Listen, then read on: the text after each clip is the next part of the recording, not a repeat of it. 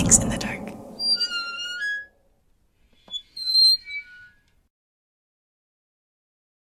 Hey, what's up? It's my Yang from Mix in the Dark. Welcome to another week of scary stories. I usually release an episode every Monday, but last week I was just a tad busy with student conferences, so I wasn't able to meet my deadline. So thanks for being so flexible with me. This week's episode features older stories from Thailand. And I'm pretty sure I've said this before, but there's just something about older stories that really creeps me out. I had a really hard time editing this set of stories, let alone trying to record it, so hopefully it was worth it. I want to mention that out of respect for the people who have sent stories to me so far, please do not go out trying to look for or identify the houses in any of the episodes. If you happen to know its location, that's awesome, but please don't go there. For one, that's just a really creepy thing to do, but more importantly, it is disrespectful and even dangerous toward the people living there. Mix in the Dark is not liable for your actions. There's a reason why people stay anonymous, so continue to respect that. With that said, although difficult but not impossible, do not try to find the locations of these stories in Thailand. This is a creepy set of stories. Please enjoy.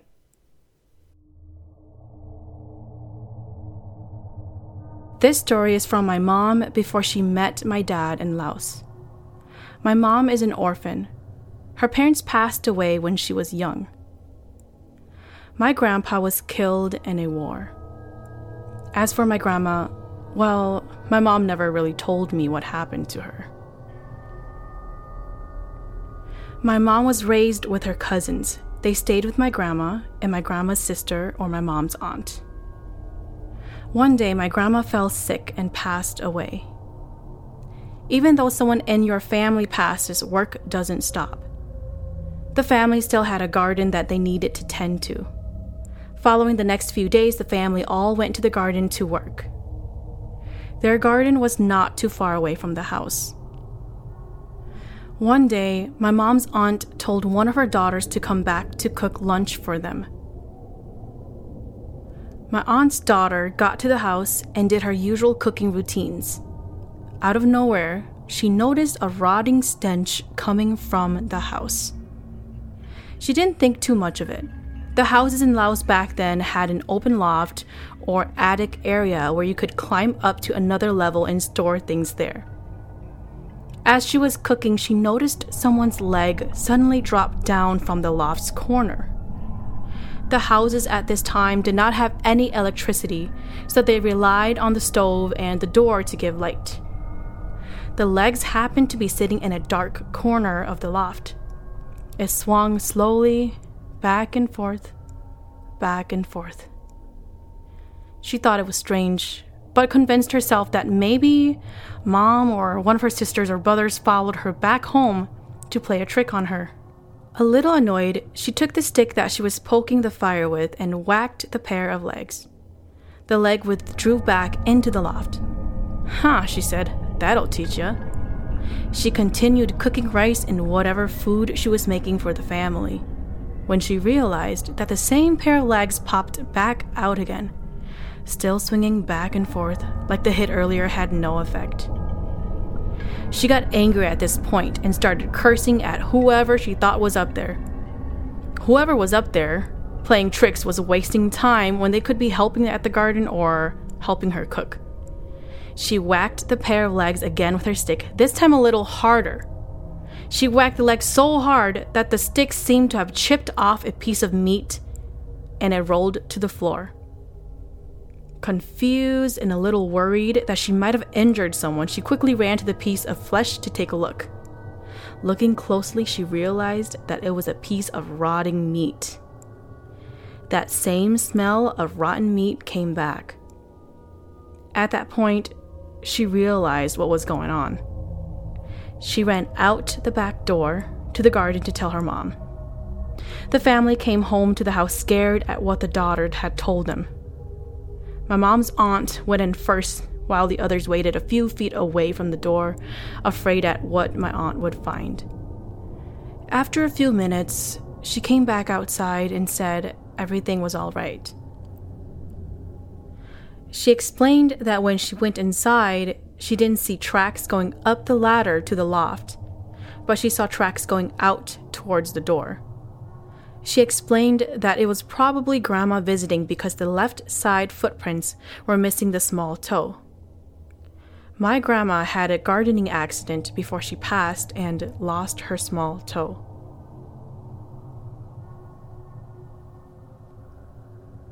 Story 2 I don't want to say that most men in Thailand and Laos back then had reputations for being pimps and Mac daddies, but that was kind of the trend back then. The guys could kidnap girls to become their wives or have multiple girls if they were rich. It kind of still happens today, unfortunately. Anyways, my uncle was what you would call a Mac daddy. He was unmarried at the time and was visiting this one girl that had the reputation of being the most beautiful in the village. He stayed there the entire day trying to impress her. Finally, realizing that it was getting dark, he decided that he needed to head back home. Going from village to village was not easy, especially if you had to do it by foot. It usually took hours going through curved paths that circled the mountains in Thailand. He had a long way back to his own village. There was now a twilight in the sky, and he was only halfway. He didn't have much time before the sun would disappear and the path home would be dark. There was this river with a primitive bridge to help people cross. By now, there was only a small amount of light left from the sun. When he got to the bridge, he noticed someone sitting about halfway on the bridge. As he got closer and closer, he realized it was a young girl, about his age, and she was sobbing loudly into the river. Being the kind of person that he is, he thought to himself, Lucky me, there's a girl all alone here. He approached her, practicing lines in his head, trying to think of ways to talk to her, and wondering why she was crying. He thought, perhaps her man just left her, and how convenient of me to happen by. He saw that she was having a really difficult time breathing because of how hard she was sobbing. Her arms covered her face as she attempted to wipe away the tears.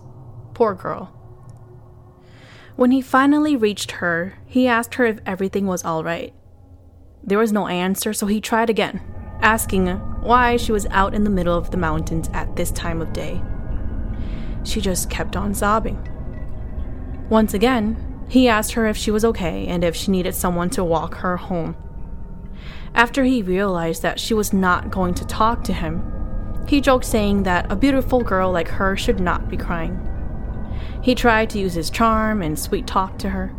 After a few minutes of trying again, he admitted that this was not going anywhere, so he attempted to pry her hands from her face, telling her that he wanted to see her beautiful face.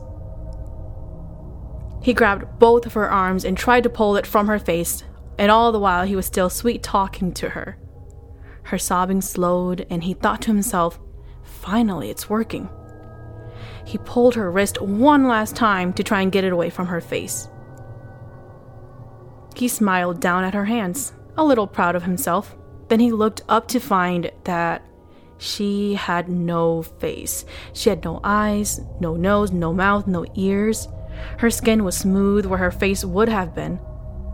And this scared him. He jumped back, screaming and letting go of her hand. He was so terrified that he even peed on himself. Finally, he gathers the strength to get up to run past her on the bridge. As he ran home, he heard her voice crying and laughing at the same time. It was as if she was in his ears. When he finally reached home, it stopped. He threw his front door open, got in, and slammed it shut. He told his parents what happened. His dad slapped him on the head, lecturing him about his ways and for him to stop going out. That night, he got really sick.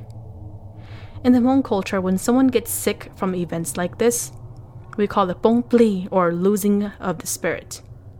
Basically, it means that he got so scared that it scared his spirit away. They had to perform a ritual called hupli or calling back of the soul. According to the shaman that performed the ritual, the ghost he met was a girl who got killed by her husband. Her husband smashed her face in and decided to dump her in the river. From that day on, my uncle stopped going out.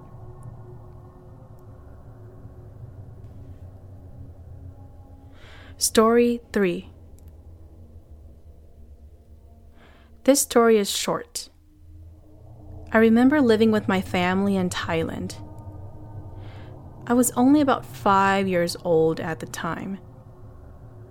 My grandma was a medicine lady who knew quite a bit of black magic. She wasn't exactly a shaman because shamans can see and go into another realm, but she was good at palm reading and reading the space, things like that. Because I don't know how to describe it, I just call it black magic. I remember I loved traveling with her from village to village.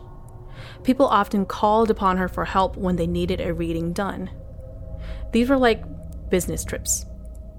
We would only go to one village per day since we could only walk there, and it usually took hours. I often tagged along, not because I was interested in what she was doing, but more because I liked playing with the kids in the different villages. One day, my grandma and I went to a village that was further away than most that I can remember. It took us the entire morning to get there. After performing her duties, people often offered lunch for us, and because we only packed half a chicken and some rice for the road, my grandma thought that we could stay and have some lunch with the family that we were serving that day. By the time we finished lunch, it was already late into the afternoon. My grandma and I packed our stuff into her bamboo woven basket, or luka as we would call it in Hmong, and headed home. On our way home, the sun was already setting. My grandma's pace was steady. She wanted to get home before it became too late. We walked for a few hours. I can't remember exactly how many because when you're young, you don't really have a sense of time. But we weren't too far away from home, probably just a mile or two left. I remember we were still on a mountain path and were nearing our village. I was holding my grandma's hand when I saw two little girls walking together toward us in the opposite direction. They weren't walking directly on the path, but more toward the side, near the woods, which I thought was really strange. The sun was setting behind them, so I couldn't really see their faces, but I saw that they had long black hair that dragged on the ground behind them. They had bare feet and I couldn't make out their clothing, so I couldn't tell if they were Hmong or not. Anyways, I remember thinking, where are their parents? Are they alone? What will they eat for dinner tonight? So I tugged on my grandma's sleeve and asked, Grandma, why are those two girls walking alone? Do they not have a home? My grandma looked a little confused, but didn't say anything. She just kept on walking her steady pace.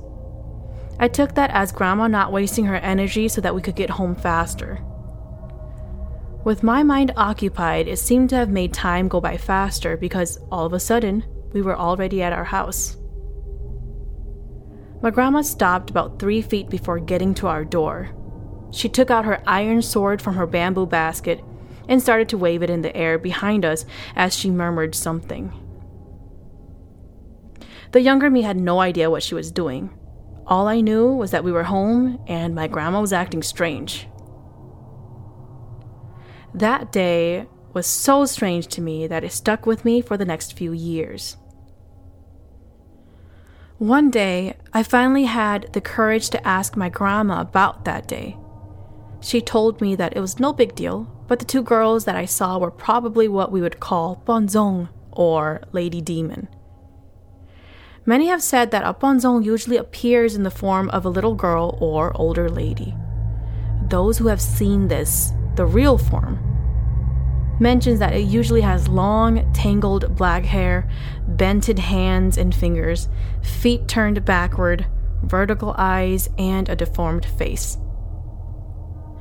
It is usually associated with another demon that the Hmong calls Zhu Xia. Zhihia is a powerful demon man who can transform himself into a tiger. It is said that his powers are so strong that he can wake up the dead or take the living to make them his follower. Grandma also mentioned that I was probably still young, therefore, still had the ability to see them when she couldn't. There's a term that we use for this. In Hmong, we call this nia. It is a Hmong term that is usually used for a child. It simply means that your baby teeth have not fallen out yet. It is a belief in the Hmong culture that babies or toddlers who have not had their baby teeth fall out have the ability to see ghosts and spirits. Grandma also explained that she used some of her magic to cover our tracks when we got home and block anything evil from coming into our home. That explains her waving her iron sword around that day. I don't know what would have happened if I stopped to follow those girls out of curiosity, but it probably would not have been good. Story 4 my dad was a pimp during his prime years back in Thailand. He was still married to my mom, but he still went out to mess with girls. Remember back then, cars were rare to own. My dad did not have a car, so he walked. One night, he was coming home from this one girl's house. She happened to live in the Vinai camp close to the soccer field he noticed two little girls still outside playing and laughing. It was late and dark out, so he was confused as to why these little girls were still out in the middle of the dark. He approached the two little girls and said, Where are your parents? Why are you still out playing in the middle of the night?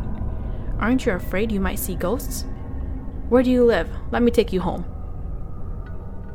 The little girls stopped what they were doing and stood up just staring at him.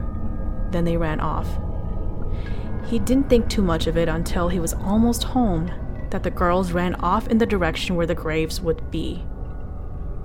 That freaked him out a little, so he picked up his pace, and before he knew it, he was sprinting home.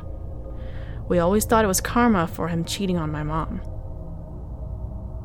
Unfortunately, that wasn't enough to stop him from going out to see girls. Another time, he went to a different girl's house. The house wasn't too far away, so he wasn't too afraid to come home a little late. He got to an intersection and saw someone sitting there with their head buried inside their arms. The arms were crossed over their knees. He could make out that it was a girl because he noticed her long black hair fell down to her sides. She was dressed in Hmong clothes, he flashed his flashlight toward her and asked why she was still sitting there in the middle of the night. She didn't move at all, or didn't even bother to look up at him. He was suspicious and looked around to see if there were people, wondering if maybe she could just be waiting for her boyfriend while he was peeing or something. He suddenly felt a cold chill come through, and when he looked back to where the lady was sitting, she was gone he could still see the dent in the grass as if someone was really sitting there. By now, all the hair on his neck rose up and he took off running home. Thank you for listening to Mix in the Dark. I'm your host, Ma Ying. Mix in the Dark podcast is available on Buzzsprout, Spotify, Apple Podcasts, iHeartRadio, Pandora, YouTube, and Facebook. If you have any stories that you would like to share, please send it to mixinthedark at gmail.com.